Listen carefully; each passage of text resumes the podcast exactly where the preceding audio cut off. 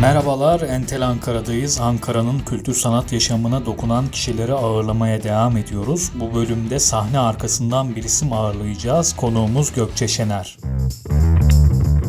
Sahne arkasından dediğime bakmayın, dokunuşları gayet açık seçik bir biçimde sahne üstünde aslında. Bu sezon Ankara sahnelerinde yer alan Totlar, Vişne Bahçesi, Periferi, Dr. Jekyll ile Bay Hyde, ikinci bölüm gibi oyunların kostüm tasarımları Gökçe Şener'e ait. Şahsen ben hepsini izledim, hepsinde de birbirinden başarılı işler çıkarmış. Şimdi gelin bu güzel işler nasıl bir birikimle ortaya çıkabiliyor onu öğrenmeye çalışalım. Gökçe Şener'i dinliyoruz. Kaç yıldır Ankara'dasınız? Ee, buna şöyle cevap verebilirim. Üniversite hayatım boyunca hep git gel yaptım. Ee, aynı zamanda Ankara'da asistanlık yaptığım için devlet tiyatrolarında. Ama mezun olur olmaz yani 2018 yılından itibaren e, yerleşik olarak Ankara'da yaşıyorum. Sizi Ankara'ya bağlayan nedenler neler? Kısacası neden Ankara'dasınız? Bu bir seçim mi yoksa zorunluluk mu? Öncelikle işim bağlıyor beni buraya. Henüz mezun olmamışken e, burada hali hazırda asistanlık yaptığım için bana ilk oyunum verildi devlet tiyatrosunda ve hemen tezimi savunur savunmaz koşarak Ankara'ya geldim. Ve sonrasında hiç gitmeyi düşünmedim. Hep bir sonraki oyun telaşı, bir sonraki oyun telaşı falan derken böyle e, çok keyifli bir serüven başladı benim için Ankara'da. E, en önemli şey işim. Yani devlet tiyatrolarının kalbi burada atıyor. Atölyeler gerçekten çok sihirli bir dünya benim için ve e, ailem gibi aynı zamanda orası. E, çok ait hissediyorum. E, ben biraz şeylerdenim böyle. Havaalanına ya da Aşti'ye gelince oh geldik falan diye mutlu olan bir Ankara bağımlısıyım.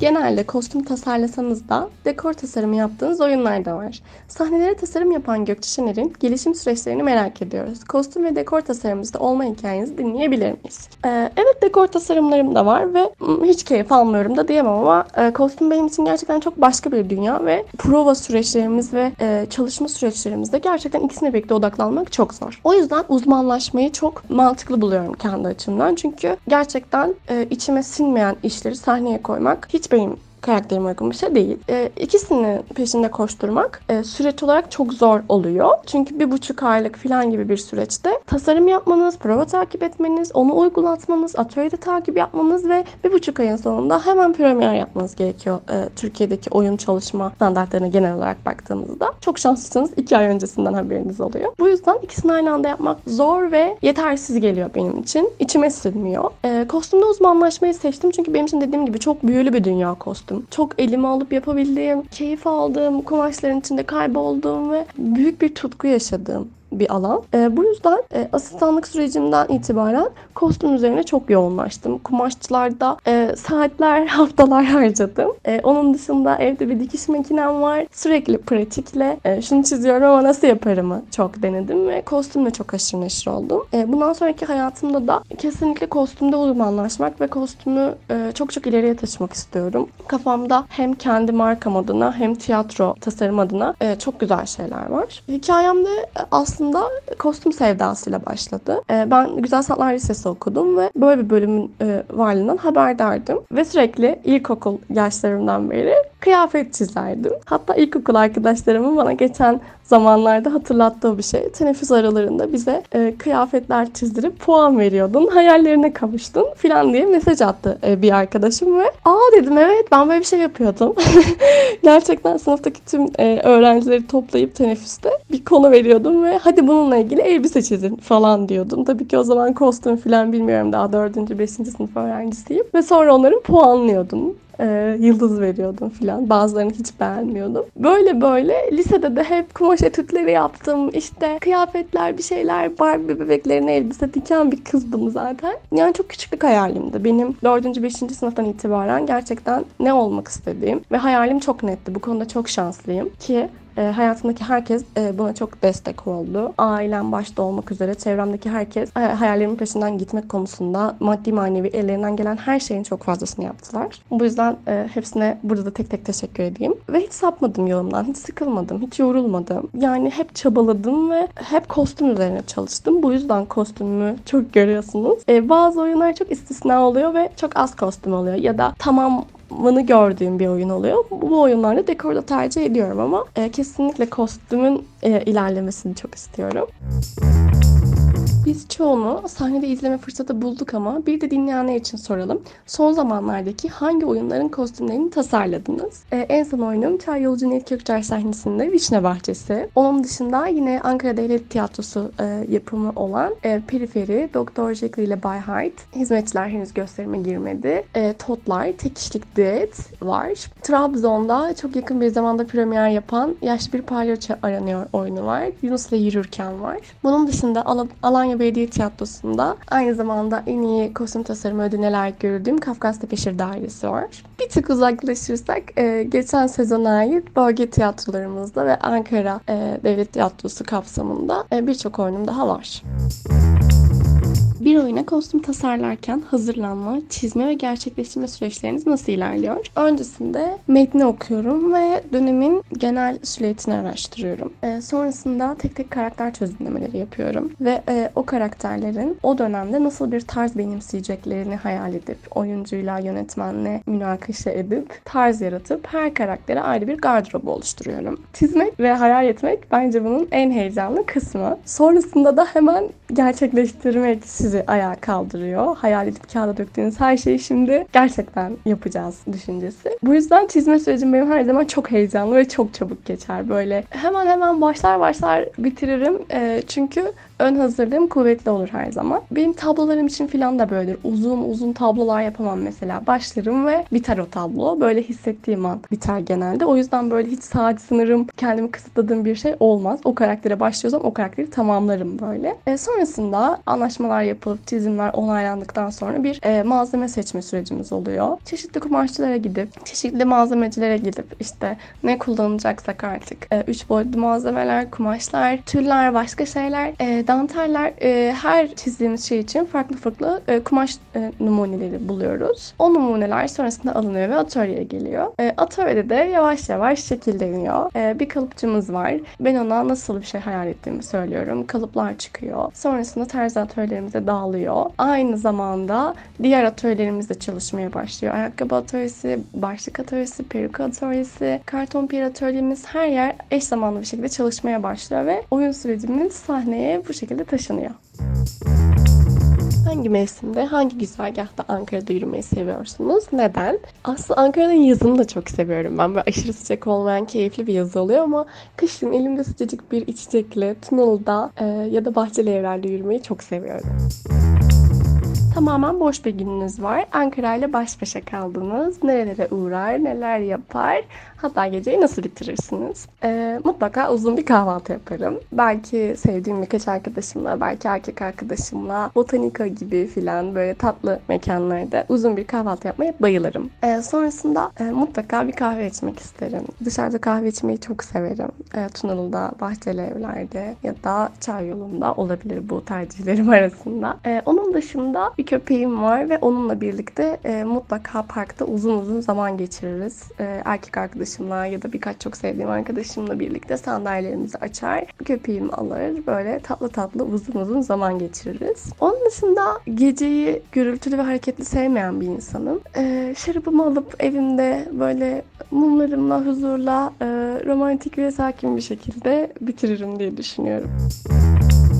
Kostümleri tasarlamaktan hoşlandığınız yüzyıllar hangileri ve neden? Aslında şöyle, ben tüm dönemlere bayılıyorum. Ee, günümüz oyunları yapmaktan çok keyif almıyorum ama tabii ki yapıyorum. Ee, onun dışında dönemlerin hepsini ayrı ayrı çok seviyorum çünkü her dönemin kendine has çok naif şeyleri var ve her döneme başladığımda heyecanlanıyorum. O dönemin içinde olsam nasıl olurdu diye bakmaya başlıyorum sürece ve e, çok etkileyici bir süreç geçiyor benim için. Ama yüzyıl olarak bir şey söylemem gerekirse 16. ve 18. yüzyıla bayılıyorum. Özellikle 18. yüzyıla. Nedeni de renk kullanımları, süsü püsü işlemeleri gerçekten beni her şeyi çok heyecanlandırıyor 18. yüzyılın. Böyle kocaman bir 18. yüzyıl oyunu yapmayı çok isterim.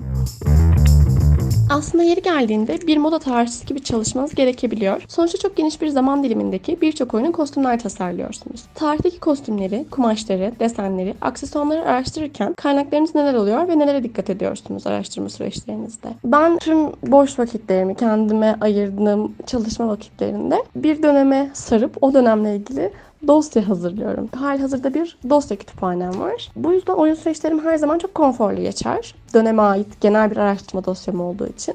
Bunun dışında oyuna özel araştırmalar, karakterlere özel araştırmalar yapıyorum. Ee, çeşitli internet sitelerinden, çeşitli moda ve kostüm tarihi kitaplarından yararlanıyorum. Ee, çeşitli akademisyenlerimizin yazdığı tiyatro ile ilgili Türkçe kaynaklarımız da çok var. Yabancı e, edindiğimiz kaynaklarımız da çok var. Ee, dikkat ettiğim hususlar internet sitelerinde falan gerçekten benim bildiğim bilgiler doğrultusunda doğru olup olmadıkları oluyor. Çünkü bazen çok yanılan tasarımcılar görüyorum ve kostüm tarihinde bu çok yemiyor. Aa o dönemde o yok ne yaptınız falana e, düşüyoruz. Bazen siteler falan yanıltıcı olabiliyor. Bunları doğrulamak gerekiyor bence. E, hem gerçekten kaynak bilgilerinizle güvenmeniz hem kendi bilgilerinizle doğrulama yapmanız e, gerekiyor. Onun dışında karakterlere özgü araştırmalar biraz e, sizin yaratıcılığınızla da pekişiyor. Her şeyi referans alabiliyorsunuz. Dışarıda yürürken bir yaprak görüyorsunuz, bir çiçek görüyorsunuz, bir renk görüyorsunuz ve e, o karaktere çok yakıştırıyorsunuz. Araştırmalarınıza, referans dosyanıza ekleyip bunu sizi başka yerlere götürüyor. Zaten en önemli şeylerden biri bence gerçekten tarih araştırmasıyla birlikte bir referans esin dosyası hazırlamak.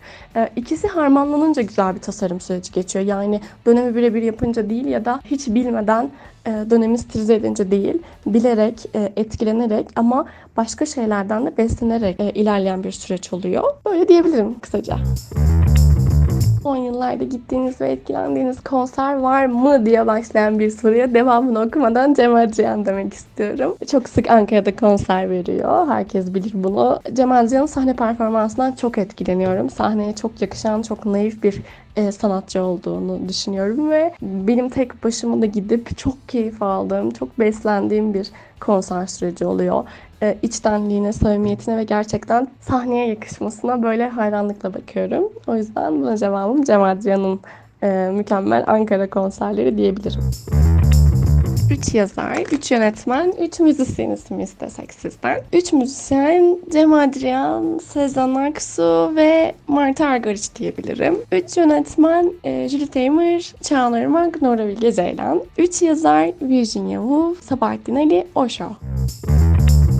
Kostüm tasarlarken şu noktalara çok dikkat ederim. Hatta takıntı bile olabilir dediğiniz noktalar, detaylar var mı? Karakter ayrımına çok dikkat ederim. Dönemin silüeti net olabilir ama e, biz de mesela şu an günlük hayatımızda çok ayrıksız. E, dönemlerimizde falan da böyle. Evet dönem silüeti belli oluyor az çok ama karakterler minik minik ayrılıyorlar kendilerinden. Benim en çok dikkat ettiğim şey kostüm tasarlarken oyuncunun e, nasıl bir karakter çıkardığı, benim e, nasıl bir karakter hayal ettiğim, bunu nasıl buluşturduğumuz ve e, nasıl birbirimize yardımcı olduğumuz. O yüzden çalıştığım oyuncu e, arkadaşlarım da e, çok iyi bilirler ki ben onlara hep ben böyle bir şey hayal ettim. Senin hayal ettiğin şey sanki şuraya gitmiş. Şu ikisini birleştirsek mi? Ben sana şöyle bir aksesuar verdim falan gibi ilerler.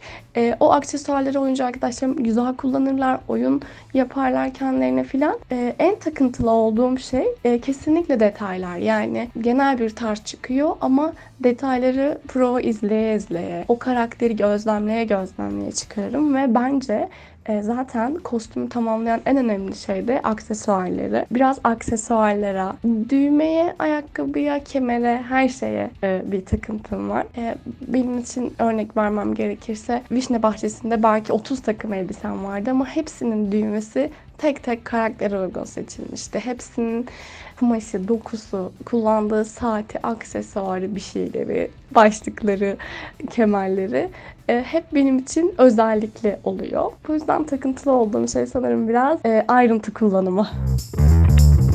En zorlandığınız kumaş hangisi? Sanırım böyle bir kumaş yok. E, çünkü e, belli bir tecrübeden ve Böyle kumaşlar çok haşır neşir olduktan sonra e, hangi kumaşla ne yapılır, hangi kumaşın yerine hangi kumaşı kullanırız, böyle neyin yerine ne koyarız falan gibi pratik şeyler e, çözümlemeye çalışıyorsunuz. Ve aslında kendi kendinize bir kumaşın üstüne başka bir kumaş duble yaparak e, ne bileyim insanların perde yaptığı kumaştan kostüm yaparak falan gibi böyle başka yollara giriyorsunuz. O yüzden hiçbir kumaşla zorlanmıyorum kullanmaktan keyif aldığınız renkler hangileri? Ee, benim çok pastel bir e, paletim var. Her tonun pastelini çok seviyorum. E, ama günlük hayatımda e, böyle terakotaları, toprak tonlarını kombinlemekten falan çok keyif alıyorum. Ama buna genel bir cevap olarak pastel tonları kullanmaktan keyif alıyorum diyebiliriz.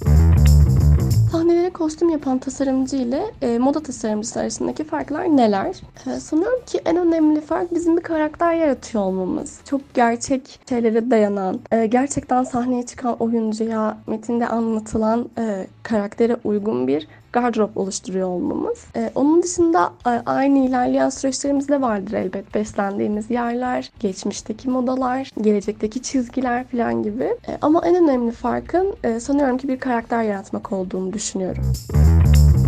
Son zamanlarda etkileyici bulduğunuz dizi ve filmler hangileriydi? Neden etkilemişlerdi? Bu cevabı tabii ki kostümler. Yani sanırım mesleki deformasyon olarak bir süre sadece kostüm izliyorum. Bazen filmi ikinci kez izlemem gerekiyor. Çünkü gerçekten hani odak olarak her şeyde günlük hayatımda da böyle sürekli kostüm kostüm kostüm bakıyorum. Ee, beni Outlander çok etkilemişti. Ee, bir tasarımcı için çok gerçekten heyecan verici bir e, tasarım süreci var bence orada. 18. yüzyılın ve 1940'ların harika kostümlerinin birleştiği bir dizi. Türk dizilerinden son zamanlarda yayınlanan e, Kulübe ve Yeşilçam'ı çok başarılı buluyorum. Ellerine sağlık herkesin. Film olarak da Little Woman diyebilirim. E, zaten bir tek ben değil. Herkes çok başarılı buluyor bence. E, harika bir kostüm tasarımı olduğunu düşünüyorum. Danleri birlikte size iz bırakan kitapları öğrenebilir miyiz? E, bu benim için biraz zor bir soru. Çünkü e, çok sık kitap okurum ve benim için çok e, sığınacak limanlardır. O yüzden hepsiyle başka bir serüven yaşıyorum. E, ama birkaç tanesine değinecek olursak e, Annenin Duygusal Yokluğu kitabı e, benim için çok özel bir kitaptır. Normalde çok seri kitap okumama rağmen bu kitabı aylarca e, elimden düşüremedim. Tekrar tekrar okuyup okumayı o an bırakıp çünkü içimin acısını dindiremediğim e, filan bir süreçti. Bunun dışında e, Van Gogh sarısı e, benim için çok özel bir kitap. Yine aynı şekilde. Van Gogh'la ilgili zaten birçok kitap okuyor, okudum ama bu çok daha içerikli ve çok daha özel bir kitap. Onun dışında Kurtlarla Koşan Kadınları çok beğendim her zaman ve birkaç kere okumuşumdur. Aslında okuma dili çok zor olmasına rağmen. E, hemen arkasına 100 yıllık yalnızlığı söyleyebilirim. Genç Waiter'ın acılarını söyleyebilirim. Sahneyi bir tablo olarak düşünelim. O tablodaki fırça darbelerinden birini gerçekleştiren önemli bir sanatçısınız. Sahnelere kattığınız çizgiler sizin için hangi anlamlar ifade ediyor? Üç boyutlu dönüşen çizgilerle ne derece mutlusunuz?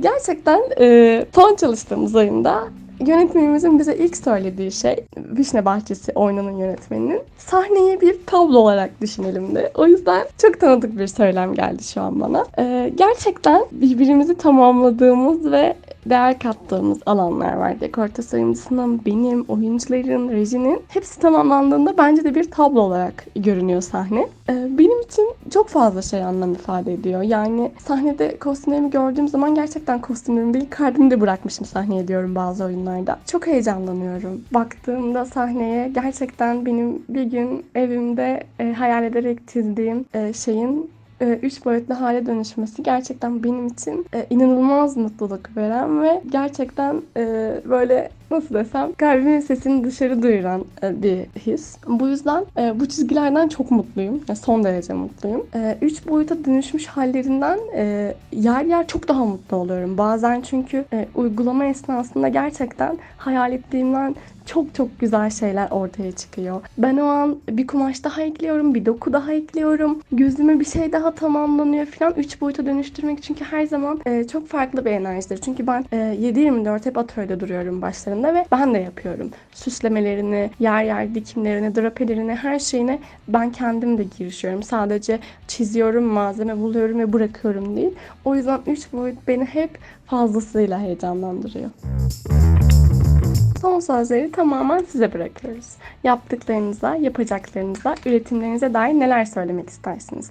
Entel Ankara dinleyicilerine son tavsiyeleriniz, önerileriniz, umut aşılayan aforizmalarınızı dinliyoruz. Şöyle söyleyebilirim. Benim için hayal etmek hayatın tamamı ve mottom her zaman sanat iyileştirir, hayal iyileştirirdir. Bu yüzden gerçekten herkese istedikleri şeyi oturup hayal etmelerini ve gerçekleşmek için ellerinden gelen en ufak şeyle harekete geçmelerini söyleyebilirim. Çünkü ben hep böyle yaptım ve e, çok mutluyum yolumdan. E, çok daha güzel şeyler hayal ediyorum. Hiç hayal ettim gerçekleşti ve bu kadar benim için yeterli diyebilen bir insan değilim. E, bu bazı insanlar için yorucu olabilir ama benim için çok keyifli bir serüven. E, o yüzden ben hayal etmeye e, ve çalışmaya devam edeceğim. Çünkü bunun e, devamını ve yolun gidişatını az çok görebiliyorum. E, herkese sanırım hayal etmeyi tavsiye edebilirim. Çünkü hayalleriniz gerçek olduğunuzda e, kendinize müthiş bir gurur duyuyorsunuz. Kendinizi çok değerli hissediyorsunuz ve e, kendinize çok büyük bir yatırım yaptığınızı fark ediyorsunuz. Bu yatırımlardan birisi benim için sanat, diğerisi de uzun yıllardır gördüğüm terapidir. Terapinin de insanın ruhuna ve bedenine, hayatına yaptığı en büyük yatırım olduğuna inanıyorum. Çünkü gerçekten çok aslında hepimiz zor ve etkileyici şartlar altında hayatlarımızı devam ettiriyoruz. Entelektüel bir şekilde beslenmek, sanat dünyası, hayatın kargaşası ve buna engel olmak isteyen bir sürü kişi, bir sürü olay, bir sürü kötü haber içerisindeyiz ve e, her şeyden önce kendi ruh sağlığımızı korursak eğer e, bir şeylerin çok daha güzel olacağına inanıyorum. Ee, onun dışında Entel Ankara'ya teşekkür ederim. Çok güzel bir şey yapıyorsunuz bence ve e, çok güzel kişileri, çok değerli insanları bir araya topluyorsunuz. Eminim benim keyif aldığım gibi bir sürü insan çok keyif alıyordur. Öyle teşekkür ederek bitirmek istiyorum. Çok sevgiler yolluyorum herkese. Bizimle şu an buraya kadar gelen tüm dinleyicilere. Hayal edin ve çok çok mutlu olun diyorum. Bir bölümün daha sonundayız. Konuğumuz Gökçe Şener'i dinledik. Kendisine çok teşekkür ediyorum. Bu güzel işleri daim olsun. Üretken bir isim kendisi. Çizdiği kostümleri daha sık göreceğiz muhtemelen sahnelerde. Şimdilik bu kadar olsun. Haftaya görüşmek dileğiyle kendinize çok iyi bakın.